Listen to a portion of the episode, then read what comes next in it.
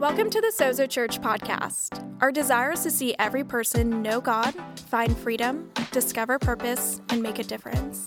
We hope this message inspires and encourages you today. Enjoy.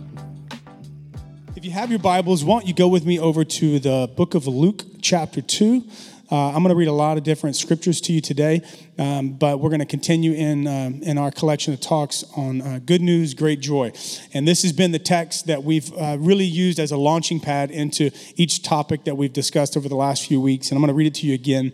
This is what this whole thing is built upon. I love it. This is the Christmas story in Luke chapter 2. It says this That night, there were shepherds staying in the fields nearby. They're just at work in the field says, guarding their flocks of sheep. Suddenly, an angel of the Lord appeared among them, and the radiance of the Lord's glory surrounded them. They were terrified, and so would I be. But the angel reassured them hey, hey, don't be afraid. Don't be afraid. I bring you good news that will bring great joy to all people. I love that. Good news that will bring great joy, not just to rich people, not just to poor people, not not just to educated or un, but to all people. He says this is good news for all people. He says it's going to be good news that'll bring great joy to all people. And this is what it is. For there is born to you this day. I love how personal that is. The angels say to the shepherds, Today it is born to you. To you. It's personal. Look at this. Uh, born to you this day in the city of David, a Savior who is Christ the Lord. Who is Christ the Lord. I love this as I begin to pray about it this week. I thought about how the backdrop of Luke chapter 2, this Christmas story, the backdrop of it is this is that the good news is brought to someone and is entrusted to them to bring it to someone else. This is at the very backdrop of the Christmas story, and I believe it should be, and it, it's really supposed to be at the backdrop of Christ, the Christian story of us as followers of Jesus. Is that we understand that we've been given a sacred trust, which is the good news, to now bring that good news to people that need it, to all people, to the people that you work with, to the people that you live by, to the people that maybe you don't really like that much that can drive you crazy, uh, to, to your family members, and maybe that they fall into the last category as well. Um, but to all people, everybody, we have been, as followers of Jesus, we've been given a trust, a sacred trust. Just as the angels gave this message, the good news to the shepherds, the shepherds would, would go and, and they would share that with people all over. And here's the interesting, interesting thing the shepherds of that time were not trusted people. No one trusted shepherds. Shepherds were known as crooks and thieves, and they would manipulate. I mean, they, they were really not trustworthy people. No one would really believe anything they would say. And yet, these, these individuals that, that probably are the most inadequate and probably the most, uh, you know, unqualified candidates to be bearers of good news the Bible says that God entrusted them with this good news. And it's unbelievable as we think about that. And so, as I begin to pray about it in this season, I just thought, you know what I want to talk about is I want to talk about the topic of evangelism, which is kind of a fancy theological word that simply means this it's just, it's just when a Christian takes the good news of Jesus and just gives it to another person that needs that good news. That's what evangelism is. It's just, it's, I love this. It's just one beggar telling another beggar where they found the bread. That's what it is. And that's what you and I are called to do. That is the backdrop and should be the backdrop of our life that we are good news bearers and that we, we go out into the world bringing good news. You know, if you go to Market Street anytime, you, you'll probably see someone standing on a soapbox, standing on a, a crate or something, yelling out what they think is good news, but actually is bad news, telling people how bad they are. Now, I don't know how effective that's probably been throughout history. I know the only effect I've seen it have is it's put a bad taste in people's mouth. And that's not what God's intention for us is God's intention for us is to go out and to give people the good news that Jesus has come, that there is hope, that God loves them, that God is for them, and that is the gospel that we preach. Listen, Jesus is our message. It's not you are bad, bad, bad, bad, bad. It is that God is good, good, good, good, good. And that message right there, yeah, that message right there, it brings joy. It brings joy. And that is what we've been entrusted with. And so that's what we're going to talk about for a few moments today. And so, why don't we pray as we get ready to receive God's word? Lord, we love you so much. We thank you for these moments that we share together as a church family. God, we thank you for this season um, that we're, we're really wrapping up 2018 and we're looking back at your faithfulness, your goodness, and we just pause for a moment and we just say, Thank you, God. Thank you for saving us, for forgiving us, for delivering us. And right now, in this moment, as a church family, God, as those that maybe have been here for a while, or maybe they're maybe new to, to, to this church or new to, to the conversation around who Jesus is. God, today I pray that we would be at ease in your presence. We'd open up our hearts and our minds, and we'd allow you to speak to us. God, we thank you that there are no great preachers, only the great gospel of Jesus Christ that is good news that brings joy to all people. So we love you. We praise you. Speak to us today. In Jesus' name, amen and amen. Come on, why don't you clap your hands for the word of God? Yep. Uh, we, we got quite a few emails in this week from, from you guys saying uh, that you were requesting more Christmas songs for me to sing uh, based on last weekend's performance that I gave you. Um, but I, I just got to tell you, I, I, I feel the pressure. You guys are putting so much pressure on me. I really want to sing to you today, but I need to, I need to, I need to save my voice for next weekend. Okay, so, uh, so I'm not going to do it. But I will, I will, I will read to you the lyrics to a song that I really do like. This is a good one. Um, Go tell it on the mountain. Oh, somebody said, mm, mm. Need a little Hammond B3 organ behind me. Like I'm at church. Go tell it on the mountain, over the hills, and everywhere. Everywhere, everywhere. Listen, go tell it on the mountain what? That Jesus Christ is born. While shepherds kept their watching over silent flocks by night, behold, throughout the heavens there shone a holy light. The shepherds feared and trembled when lo, above the earth rang out the angel's chorus that held the Savior's birth. Down in a lowly manger, the humble Christ was born, and God sent us salvation. How many are you thankful for salvation? And God sent us salvation that blessed Christmas morn. Go tell it on the mountain, over the hills, and everywhere. Go tell it on the mountain that Jesus Christ is born is born. I love that song. I was uh, researching about that song because I've, I've sang that many times, and maybe you grew up in a church environment where uh, where you had the hymns. Remember the hymn books? Maybe some of you have even come here. You're like, where are their hymns at? Sorry, we don't have any hymns. We have a giant digital hymn on the on the on the wall, right? But maybe you grew up in, in a denomination where you had the hymns, and you know almost every hymn. If you go and look, you'll see this song in there. And as I begin to research this, it's pretty amazing. Um, when you look back at dates, late 1800s, uh, even the early night, about 1906, 07, uh, it was added into the African American spirituals, which were a collection of songs. Maybe you didn't know that. Um, th- this song was actually sang. There, there's been some edits to it, but this song was actually slave. Uh, th- this song was actually sang by slaves, and they would sing this song um, and and I, I just imagine that in my mind, like our precious brothers and sisters that were being oppressed, that were, that were marginalized, that were being literally tortured by, by people, um, that they would sing this song, a song of joy, a song of good news about Jesus. And I thought about that this week about how it it, it, this this idea first came down from angels to people working in fields that there was good news that Jesus was born, and then even this song that was collected was collected by those that worked in a field. And I began to think about that, and I felt a level of embarrassment of what people of my skin color have done to, to people historically. But it reminded me that, that no matter where you're at in your life, no matter what your skin color is, no matter what your socioeconomic status is, that good news is that we have Jesus. That we have Jesus. That is the good news that brings great joy to us. I, I, love the history of this song. I love how it was collected and it's been sung as a Christmas carol that we now have. But it's beautiful because it reminds us that our hope is in Jesus but it also reminds us of the mission and mandate that we have for those that say we belong to Jesus and that, that the good news of Jesus has come to us and that our faith and our trust is in Jesus. It reminds us to go and to tell it on the mountain. It reminds us to go to our workplace and to tell and to share the good news that we've experienced. That the good news is not something that we keep private. See, your relationship with God is meant to be personal, but it's not meant to be private.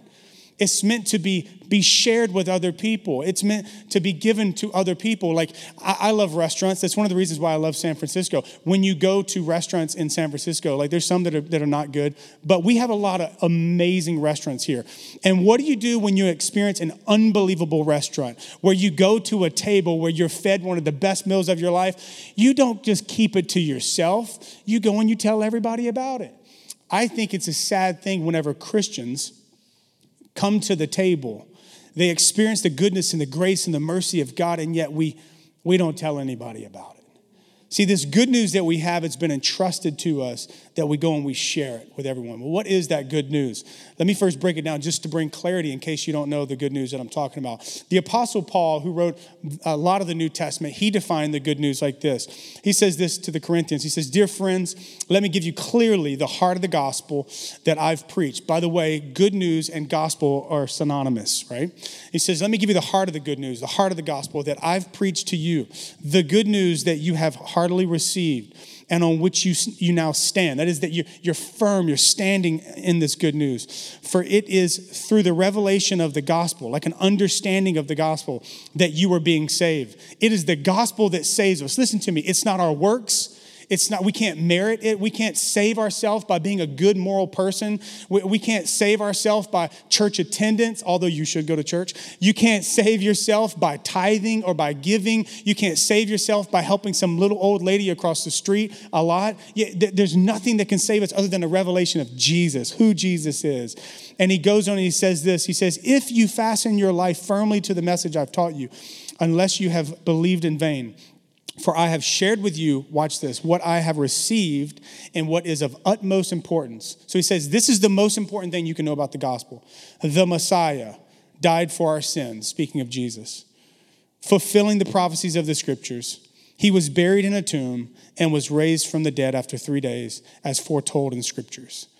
Here's what Paul is saying. Here, you want to know what the gospel is? It's the story of Jesus.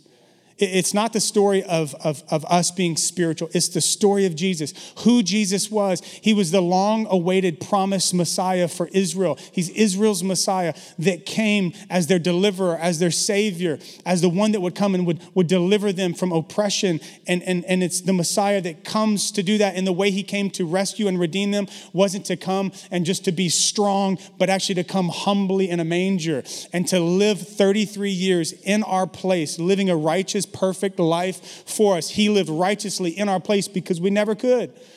And then he dies on a cross for our sins. He's buried and he's resurrected. You see, the gospel is not just that Jesus lived, it's not just that he died, but it's that he rose again.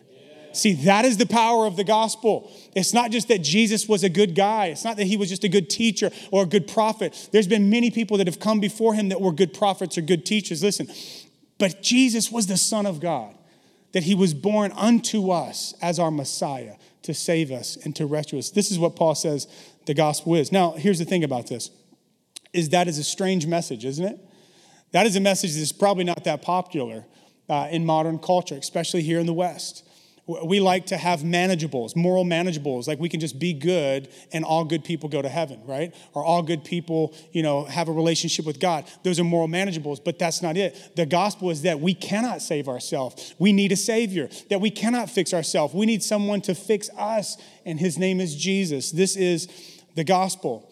And so, what do we do as followers with what we've been entrusted and what's changed our lives, what's transformed our lives? Well, Jesus said it like this to his followers So wherever you go, wherever you go in the world, tell everyone the good news. This is what we do, this is who we are. I would submit to you that a follower of Jesus that doesn't actually follow Jesus is not a follower of Jesus. And a follower of Jesus who does not bring other people on the journey and expose them to the good news, like, could it be that things are in question for us? Now, this is strong, I know. I think most of us Christians, we are aware that we've been given this trust and that we should share with other people the good news. Most of you in here, you've heard of the Great Commission before. Interesting that it's not called the Great Suggestion, just saying. The Great Commission is to go, to go and to tell everyone, to go and to share the good news of Jesus. So, so we we know these things, most of us have sat through sermons where by the end of it, we just feel so guilty like, man, I'm not telling anybody about Jesus. And I guess I'm just, you know, I'm a bad, bad, bad, bad Christian. I'm, a, I'm, I'm not really being used by God. Like, listen, we've all sat through those. You've even probably been a part of a church maybe before where they've taught you uh, different strategies and skills on how to go into convert people or to win people. Like, I remember learning the Roman road. It's like Romans 3 says this, Romans 6 says this, Romans 9 says this. It's like boom, boom, boom, boom. You can come across when you're talking to someone that doesn't know Jesus as if you've got, you know, guns and you're just waiting for them, like, pow, pow, pow. It's like, You know, there's, there's all these different like strategies and methodologies and all these things, and some are effective and some actually work against the gospel. So, so I don't know what your experience is, but, but can't we agree? If you're not a Christian here today, listen, this, this sermon, you can just kind of listen to us as Christians talk, and you can be like, now I understand why they're so weird, okay? Um, but for the rest of us that say we're followers of Jesus, like, couldn't we just at least agree that when we read scriptures, we see that there is a, a mandate and there's a responsibility. Now, now, my goal, disclaimer today as I finish uh, with these few things, is not to make you feel guilty. I, I, I don't want any person here to feel guilty if you have not been sharing good news with people. But I do hope that you don't feel guilty, but you do feel responsible, and that, that you leave here stirred up with courage in your spirit, that God can use you. The, the good news and the gospel responsibility and mandate is not just for pastors, it's for people. People who have experienced the good news of Jesus. And so I'll go ahead and tell you, I don't want you to feel guilty.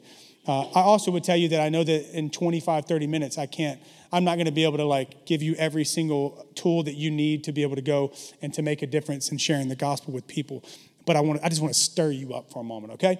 Uh, let me give you three things that I believe are, are barriers and hurdles when it comes to us as followers of Jesus these are obstacles or barriers that make it very hard for us to be gospel good news bearers in the world we live in. I get it that it's probably pretty easy for me to stand up here with people that are willing audience to come. You're a captive audience. You're here and you're like, okay, tell me something right? This that's i have an easy job okay? Like you laugh at you know the dumb things i say sometimes and you amen me whenever i say good things and you laugh at my corny jokes and all that stuff. But i understand that my job is easy. Your job is hard. I'll first tell you that. You have to go and be a gospel good news bearer in workplaces and environments i've never been in before. And so i'm quick to admit that. But let me give you the three things that i've experienced in 20 years of following jesus that keep us from sharing the good news. The first one is this is intimidation. It's intimidation. Let's be honest. San Francisco has a certain level of hostility towards Christianity, doesn't it? There's a certain level of resistance towards the good news of Jesus, even though it is good news. There's a certain level of, of resistance and opposition towards religious things. You know, um, Barna, Barna is a, a group that does surveys about spirituality in the world. And one of the spiritual surveys that was taken was in San Francisco. And it said this less than 2% of our population go to church. Less than 2%. That makes us, according to other cities and other nations around the world, world, that makes us an unreached people group. Do you realize that? That we live in a city that essentially has been labeled an unreached people group with the gospel of Jesus. That's actually one of the reasons why we started this church here. I could have gone to Dallas and planted a church, but I don't like the Dallas Cowboys, number one. number two, I don't know how, like, I don't know, I don't know how anointed you have to be to get people to go to church there. They just go to church there. It's just like a natural thing you do. You get a coffee, you go to church. But here, I wanted to come to a place where people people need Jesus. Not that they don't need Jesus in Dallas or in Baton Rouge or any other southern city or any other place on the northeast, but I knew this is less than 2% of people are going to church and believing in Jesus here open to spiritual things, but not really open to God. I, I, I, thought this is a good place to come and to and try to reach people with the good news of Jesus. That's one of the reasons why we're here, right? But here's another statistic for you. I, I don't actually don't have the. I'm not going to quote the, the the, the the actual percentage, but i will tell you this: that we live in a city that's not. I think people outside of our city know this to be just unchurched, but really, when you begin to look at dig into the studies, San Francisco and the Bay Area is a de-churched area. Here's what that means: people once went to church, but they've left the church They've disengaged because either they've disagreed or they've been disappointed. That's the context that you and I live in. We live in a context, the reason you feel the resistance and the hostility and maybe some of the fear sometimes to talk about Jesus with people, there's a spiritual dynamic in our city, and it's, it's, it's this, is that people, people are resistant because they've been wounded and hurt by pastors, by church, spiritual leaders, and by Christians, judgmental Christians. And that's the context that we live in. And I understand for some of you, you're just bold as a lion. You go to you go to work and you just like you wear like a Jesus t-shirt and you got the I'm too blessed to be depressed coffee mug. You know, you got a bumper sticker that says I'm too anointed to be disappointed. I mean, there's some of you that are probably like that. but I'm not. And most of us aren't. Why? Because a lot of us, we feel intimidation. We feel the resistance. We feel, let's just be, let's call it what it is. We feel a little bit of fear to tell people who we are, and what we believe, because we don't want to be labeled, right? We don't want to be judged. We don't want to be known. I wrote this down. Many of us were intimidated by thoughts like this What will others think about me? Uh, what if I get labeled the weird Christian at my workplace? What if they stop inviting my kids to the birthday parties? What if talking about Christ makes uh, makes seeing my neighbors awkward? That's happened to me. Uh, what if they lump me together with all the other whack Christians that, that, that have given Christianity a bad name? What if it causes me to lose my lose business what if it costs me the job opportunity? What if I get passed up for the promotion? Like, have you ever thought any of these thoughts? Here's what I would submit to you. I think in, in, a lot of parts of the world, people are legitimately persecuted and, and, and they feel intimidated by people, like it's, it's actual persecution. But I think some of, some of the, some of the intimidation that you and I feel in our city and the persecution that we feel, uh, we're persecuted by our own thoughts. We're intimidated by, by these assumptions about what's going to happen. And we allow that, we, we really allow that to paralyze us and to cripple us and keep us from sharing the gospel. Um, let, let, me, let me just read the scripture to you. I love this. Romans 1. Paul said this. He says, For I have a great sense of obligation to people. I, I could stop there and just, I wish I could go around and just have a conversation individually with each one of you and we could share our perspective and our story. Like, do you feel that? Do you feel an obligation to the people that you work with? A spiritual obligation. Do you feel that? Do you sense that? Do you sense that with your family members or your friends or your neighbors that don't know Jesus? Because Paul says, man, I have a great sense of obligation to people in both, look, the civilized world and the rest of the world, to the educated and the uneducated alike. So I am eager to come to you in Rome. There's an eagerness, an urgency to preach the good news to you. Look at this. For I am not ashamed of this good news about Christ. For I am not ashamed, Paul says, of this good news of Jesus Christ. It is the power of God at work, God at work, saving everyone who believes, the Jew first and also to the Gentile. This good news tells us how God makes us right in his sight. This is accomplished from start to finish by faith. As the scriptures say, it is through faith that a righteous person has life. Paul says, I have an obligation to people to share with them the good news. And he says this statement. This is a guy that he's not just persecuted by his own thoughts or intimidated by the thoughts of what if what will people think. This guy actually has been beaten, he's been flogged, he has been stoned, he has been shipwrecked, stoned like with rocks, okay? Um, sometimes you got to clarify that in California. he has been imprisoned. He was beaten within an inch of his life one time to where he was literally he was he was in a comatose state. This guy has been deeply persecuted. Why? For the good news. And he says, I am not ashamed of the good news of Jesus. He says, I'm not ashamed. I'm not ashamed. When I read those words, I thought, God, I literally, I prayed this week and I thought, God, I'm, I'm a pastor, so I know that there's Christians at our church that feel this. If at times I have felt a level of like, what are they going to think about me? What if my neighbor Steve that lives right around the corner, what if I start talking about Jesus and he's like, I don't want my kids playing with his kids anymore?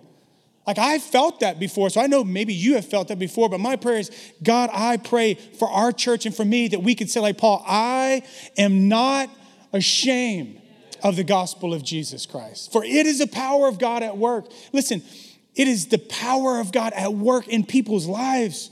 Did you know that the good news that you have literally, it's like a catalyst. God's already working in someone's life, and we come to them and we plant the seed of the gospel, or literally like a key, we unlock what God's already doing, and it becomes a conversation where someone could come to faith in Jesus and we possess that sacred trust. I am not ashamed, Paul says. Because this is the gospel. So, what do we do? How do we overcome intimidation? Here's something practical for you pray for boldness. This is the most practical thing I can tell you. Pray for the power of the Holy Spirit to give you boldness, not to make you brash. We, as followers of Jesus, we are to be bold but not brash. We, we are to be powerful but not prideful. We are to carry this trust that we have with a sense of awe and humility that we were just a beggar that found the bread and we go and we tell someone else about the bread that we have found, the bread of life, which is Jesus Christ. As we pray for boldness, the, the book of Acts is marked by a group of Christians. The early church, when it first started, they were marked by boldness, uncommon boldness. These are people, they're being so persecuted. They're being so, so mocked and so tortured, and yet there, there was this sense of boldness about them. Why? Where did it come from? You know where it came from? Acts chapter 2, the Holy Spirit. Jesus said in the departure discourse, He says, I'm going away, guys. Don't be upset. It's actually going to be better for you. Uh, to which I would be like, why, how's it going to be better? Jesus, like just hanging with you has been amazing. Like you, you multiply fish and bread, and, and I love carbs. Like, like Jesus, this is amazing. How's it going to be better than that? And he's like, I have been with you, but I am sending someone even better that's not only going to be with you, but going to be in you, the Holy Spirit. And he said, and when the Holy Spirit comes, the Holy Spirit's going to give you power and boldness and courage to do what? To be my witness to tell people the good news. I love it in Acts chapter 4, after the Holy Spirit has come, it says that Peter and a couple guys that they actually were going around sharing good news with people in a, in a context that was very hostile. And they were actually thrown in prison for their faith. You know, that's not happening here in San Francisco to us, but you know, it's happening in a lot of places around the world. There are people still, even today, that are thrown in prison. There are pastors and church leaders that are, that are martyred, that are killed for their faith. But here in this context, Peter is thrown in prison. They get out of prison, you know, they, they, they get out, and they're released, they go and they meet with a group of Christians and they report to them what happened. And they say, guys, let's begin to pray. Let's begin to pray. And they start praying in Acts chapter 4. And the Bible says the presence of God came as they began to just pray and, and ask God for courage and strength. And it says that the place began to shake. Like the power of God and the presence of God was so strong, it began to shake. I don't want an earthquake here, Lord, please, in Jesus' name. We don't want that to happen. Just send us the power without the shake, okay? But it says this in verse, look at this, I think it's verse 31. It says, Acts chapter 4, verse 31. After this prayer, they're just praying, the meeting place shook. Maybe this place shouldn't, shake, but maybe God, if you would shake us. Maybe, maybe if you would shake us at our core. It says, and they were all filled with the Holy Spirit. Then they preached the word of God with boldness. With boldness. Church, listen, I, I felt a burden for this this week. My prayer for you, my, prayer for myself is that we'd be bold. We'd have bold love. We'd have, we'd have bold, courageous love as we share the only news that will truly bring someone joy, which is the news of Jesus. That we would have boldness. Second one is this is inadequacy. That's the second, second thing. Intimidation is the first barrier. The second one is inadequacy. Some of you are like, I, I just feel inadequate. Like, what if someone at my work, when they hear that I'm a Christian, they start asking me about like the millennial reign or like some like super theological thing? Listen, you don't have to have all the answers. You don't. You, you don't have to ha- be able to answer every single thing that someone has. I have people ask me questions even now. Some of you, ask me questions. Some of you, have, like you, you're, you're, you're going to be like, "Yep, I remember asking Jason one of those questions one time." Some of you ask me questions after church, and some of them are very good questions, like rich questions. And I just look at you. What do I say to you? If you've ever had that conversation with me, I'm like, man, that's a great question. I don't have the answer to that. But if you come back next week, just an easy way to get you to come back to church, if you come back next week, I promise you this, I'll have the best response that I could possibly come up with. Let me do some research. What am I, what am I doing? I'm, I'm, not, I'm not like waffling. I'm not like fluffing it up and making up some random theological answer. I'm being honest with you. I don't have all the answers. I'm not an expert. I, don't have all the answers, but I can do my best to find some. I have found this whenever I've responded to people like that, not as an expert, but as a student, willing to come alongside them in their journey, 10 times out of 10, they can respect the fact that I'm willing to, humble enough to admit, I don't have the answer. I don't have the answer. Some of you, you've been crippled because of this thought of like, I feel so inadequate. Like, I don't have all the answers. I, I, I, don't know all the complexities of theology. I haven't gone to Bible college. I haven't been to a seminary. I haven't done these things. Like, and if that's ever been you, listen, congratulations. You fall into a category of everybody else in the scriptures. God used people that were uneducated, that were poor, that were broken, that had fallen into deep sin. I mean, think about just Jesus' family tree for a moment. He had a prostitute in his lineage, right? Remember, remember Rahab? That was someone in his family tree. Look at the genealogy in Luke chapter 1. He had people that murdered people, he had people that were manipulators, he had polygamists. I mean, listen, I think you're going to be all right, okay? Like, if you feel If you feel like you're inadequate or the cards are stacked against you, listen, it doesn't matter what you've ever done. It doesn't matter what's ever been done to you. It doesn't matter how educated or uneducated you are. Listen, it's the simplicity of the gospel. And here's why. Because Paul said this if it was lofty words, if it was persuasive speech, if it was my pedigree, then you would put your faith in me. But it's not. It's the simplicity of the gospel, it's the power of the gospel so that your faith will be in Jesus. All right, get me fired up. Look at what Paul says in 1 Corinthians 2. He says, My brothers and sisters, when I first came to you to proclaim to you the secrets of God, I refused to come as an expert. I refused to, trying to impress you with my eloquent speech and lofty wisdom. For while I was with you, I was determined to be consumed with one topic Jesus. Oh, I love that. The crucified Messiah. I stood before you feeling inadequate, he said. This shows you that you can feel inadequate, but you and you can you can stand there in that moment feel inadequate, but that doesn't have to determine if you're going to be obedient to the responsibility of sharing Christ with people. He says, I felt it. Like Paul felt it. Do you know if, if the apostle Paul felt inadequate in sharing the good news, do you don't you think it's probably normal that you do as well? And that I do as well? Inadequate at your workplace. When, when you're standing there and having a conversation, it's okay to feel inadequate. You just can't let it control you. He said, I felt inadequate, but I was filled with reverence or awe for God. And I was trembling under the sense of the importance of my words.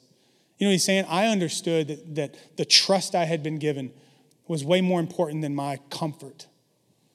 I had to share it even though I felt inadequate, but I shared the simplicity of Jesus. And he goes on, he says, The message I preached and how I preached, it was not an attempt to sway you with persuasive arguments but to prove to you the almighty power of God's Holy Spirit. For God intended that your faith not be established on man's wisdom, but by trusting in his almighty power. Listen, if you feel inadequate, welcome to the club. It's the power of God and the simplicity of who Jesus is. He is the Son of God that has come to this world to save mankind, to reconcile us, to give us peace to accept us and to love us, and then to commission us in the restoration of this world, ushering in the kingdom of God, making all things new. It's so simple and yet so profound. So, how do we overcome inadequacy? Here's all I can tell you you got to just rely on the power of the gospel and the power of the Spirit. If you, if, if, listen, if your explanation of things, your expert explanation of things theologically could persuade man, then someone else's explanation of theology could move them away from, from God. The gospel works. Listen, write this down. The gospel works best when the gospel does the work. The gospel works best when the gospel does the work. This is the truth. Take the pressure off yourself. I wrote this down. Take the pressure off yourself to close the deal with people. Like, how many times as Christians do we feel like we've got to close the deal? Like, I've got to lead them in the sinner's prayer. I've got to, I've got to, I got to get them to do this. Like, hey, listen, just let the gospel do its, do its work. You do your job, which is just pro- proclaiming. Kerugma is the Greek word, it's a proclamation. You do your job, just share it. Share the good news. When I tell somebody about, I love this restaurant called Mr. Jiu's, It's a great little little Chinese restaurant. When I tell somebody about that restaurant, I've done my job. It's now Mr. Jiu's' ratings on Yelp, and then their job to go to the restaurant. I, all I have to do, I'm just carrying the good news. I love Beretta. I love the arancini at Beretta. I just tell people the good news. Beretta's got great arancini. Listen, the rest is on Beretta and on them. It's between them and Beretta. You share the good news about Jesus with somebody, the rest is between Jesus and them. You do your part, let God do his part. The gospel works best when the gospel does the work. Listen, let me, uh, let me hurry with, with this. I want to share one last scripture under that heading there. 1 Peter chapter 3. 1 Peter chapter 3. And this is the little caveat to what I just told you.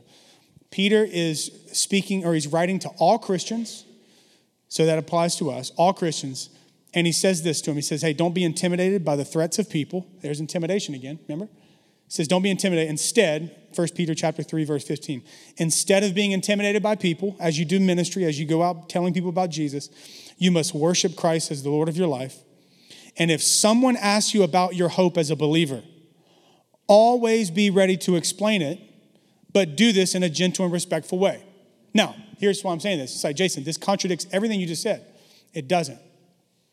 The challenge is this is I think we try to we think we have to have all the answers and really you just have to have one answer. Is who is Jesus?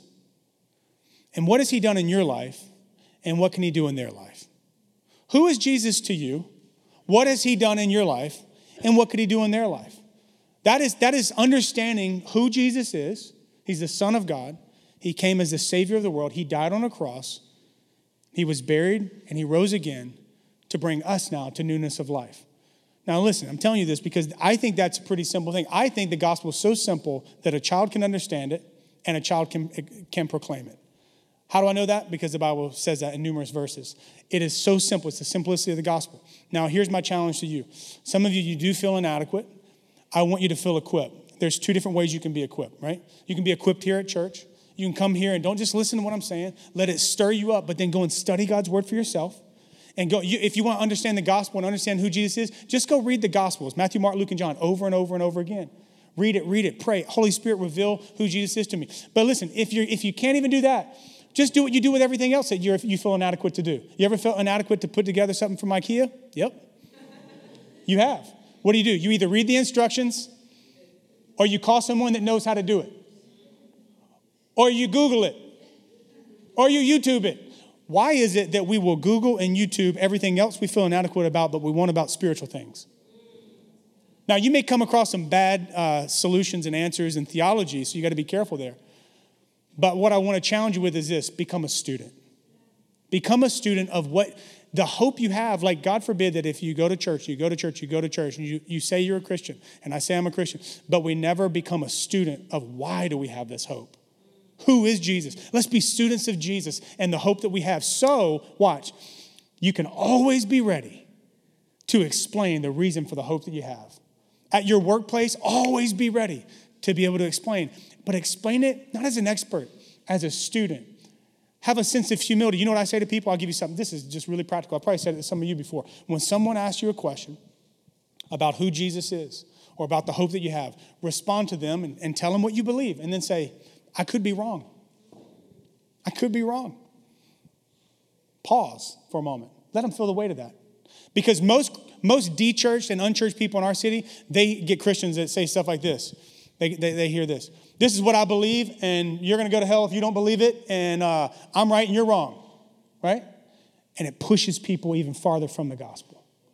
But if we'd have enough humility to say, you know what, this is what I believe, based on my understanding of Scripture and based on my experiences in life. This is what I believe. I could be wrong. And then I always like to wink and say, but I don't think I am. Or I wouldn't have that belief. But then, I, and I'll say this, but you don't think you're wrong, and that's, that's why you have that belief. But couldn't we just have a humble agreement that we're just doing our best to try to figure out life? There's a humility about it. That's why I think he says this always be ready to explain it, but do this in a gentle and respectful way. This is the part that many Christians have missed is that we don't have thoughtful conversations about who Jesus is respectfully and with gentleness. Listen, the mission is not for you to be right, it's for them to be restored. Here's the third thing, and I'll conclude indifference. This was the harshest one. i have been kind of nice up until this point, okay? And I started not to share this one because I'm a good news guy. And this sounds a little bit like harsh news or bad news, but I felt like I needed to share this because I think this, this truly is my experience. Maybe not yours, but as I surveyed my own life, the reason why sometimes I maybe find myself not sharing the good news with people is simply a matter of indifference. It's a lack of genuine concern. That is that as humans, I think that we, we naturally gravitate towards a concern for ourselves a concern for our well being, a concern for our possessions, our concern for people's opinions about us. We, we can just get wrapped up in ourselves, can't we? Let's just be honest. And, and when we get wrapped up in ourselves, it causes us to be calloused to the people around us, and we begin to find ourselves in this posture of indifference with a lack of concern for people. And I read this, I read this verse, and it just it, it bothered me, and it's it's, it's, it's just, I'm going to read it and I hope it bothers you the way it bothered me. Paul says this he says, he says, He, God, will bring perfect and full justice to those who don't know God. And on those who refuse to embrace the gospel of our Lord Jesus. He says, They will suffer the penalty of eternal destruction. regardless of your theology of is there a hell or is there not. This sounds like hell to me. They'll be banished from the Lord's presence. I don't know if it's fire or worms or whatever you may think. It's being separate from the Lord forever. That's hell. And the weight of that hit me when I read that this week. Paul says, it's the good news that saves people and puts them in right standing with God so that they don't have to live this life and eternity separate from Him. That's heavy. But if we truly believe the scriptures and we truly believe that Jesus came not just to teach us how to be good people, but to be our Savior, to save us from our sin and our brokenness and our emptiness and the enmity that we have between us and God, if we truly believe that, then don't we believe that if people don't hear that, that they'll spend eternity separate from God? Like, like if we believe that, then our heart should be softened to that. My heart should be softened to that. So how does that play out? So when I'm I'm in those moments and I'm around those people in my neighborhood that don't know Jesus, and I know they don't know Jesus based on some of the conversations I've had, based on the fruit of their life. Instead of judging them, what if I really begin to get a burden for them and thought, man, Paul doesn't, I don't think he knows Jesus. And I know Jesus. Maybe I should share that with him because I don't want him to go through this life empty and broken and then spend eternity separated from the only one that will ever truly satisfy him. What if God wants to use me to love my neighbor as myself and to give them the good news? I thought about that this week and I've been praying, God, I pray you'd give me a burden for the people in my neighborhood, the people in my community, because that's truly what it'll take. It'll take a burden. You can't just flip that switch on. Like some of you today, I hope that you leave thinking about this, but you'll probably go grab brunch afterwards. That's what I'm probably going to do. And it's easy to go to brunch and forget the burden. It's easy to go into our normal everyday life and to forget the mission and the mandate to give good news to people. But I want what Paul says he had in Romans 9. Look at this. He says, I am telling you the truth. He's saying, Listen, guys, I'm being as honest as I can be. I'm telling you the truth. I belong to Jesus. The Holy Spirit tell, tells my heart that I am not lying. He says, I promise you, I'm with the clearest conscience, I'm being as real as I can be. He said, I have so much sorrow. He says, the pain in my heart, it never leaves me. I could even wish that I might be kept from being with Christ if that would help my people to be saved from the punishment of sin. They are of my own flesh and blood. You know what he's saying? He says, when I think about, he's speaking specifically to the people of Israel. He says, when I think about my family, my friends, the people I see every day that don't know what I know, that, that don't have a relationship with Jesus, he's like, I have deep sorrow and unceasing anguish in my soul when I think about that, to the point that I, I would rather trade in my salvation if they could have it. Have you ever felt that before? I haven't. I'm gonna be honest, I never have. I've never thought about a family member or a friend that I do love and thought they don't know Jesus. I, I would, if I could, I would trade in my knowledge for Jesus if they could get it. That's a genuine concern for people right there. And I begin to pray, God, will you help us with that? Let me read this last thing to you. As a church, we're small because we're young. And for some of you, you may think, Jason, are you just telling us to do this because you want to build a big church? Um, no, but I want to build a big family. And I want to make sure that everybody gets to, the same opportunity that I've had to meet Jesus. And my prayer is that us as a church, we would leave this place every week as sent ones in our world, carrying the good news See, mega churches are known for their seating capacity, but missional churches are known for their sending capacity. And may we be a missional church that by the power of the Holy Spirit, we make a mega difference as we bring the good news of Jesus to people. Amen. I want you to bow your heads with me. I'm going to pray for us today. Then I'm going to give you some instructions as we conclude. Uh, I'm going to open up the altars as we conclude our service, as we play a last song. And if you need prayer for anything at all, you can come down related to the message or not related to the message. We'd love to pray with you. But before we do that, I'm going to. I'm going to tell you two things. One is a prayer, and one is an instruction as you just think about this for a moment. We have these little invitation cards. There's just a practical way to help you in sharing the good news with people. Like maybe it's a big step for you to just open up talking about Jesus an easy, practical, simple step is just to invite someone to come here to experience Jesus. And we have some really cool little Christmas invite cards that you can grab on your way out. We have little bundles of them. And you can just give it to someone. This, this holiday season, people always ask this question like, hey, what are you doing for Christmas? And we always have a response. So all you need to do is just add in there one of the things is I'm going to this church, this new church I started going to. And then you can give them one of these cards. And so we've got that for you. But I want to pray this over us today. And I want you just to listen to these words. May the Lord free us from intimidation, inadequacy, and indifference that so easily keeps us from sharing Christ with our neighbors. May we be given an unending pain in our heart for those that do not know the love and acceptance of God. May we not be burdened by guilt, but burdened by the love of Christ to share Christ with others. Lord, give us today the boldness of the Spirit as we are sent from this place to make a difference. And may we rely on the power of the gospel as we stand in awe of what you will accomplish through our lives. In Jesus' name. Thanks for listening. Join us each week here on the podcast or live in San Francisco. Keep up with life at Sozo by following at Sozo Church SF on Facebook, Instagram, and Twitter. Have a great day.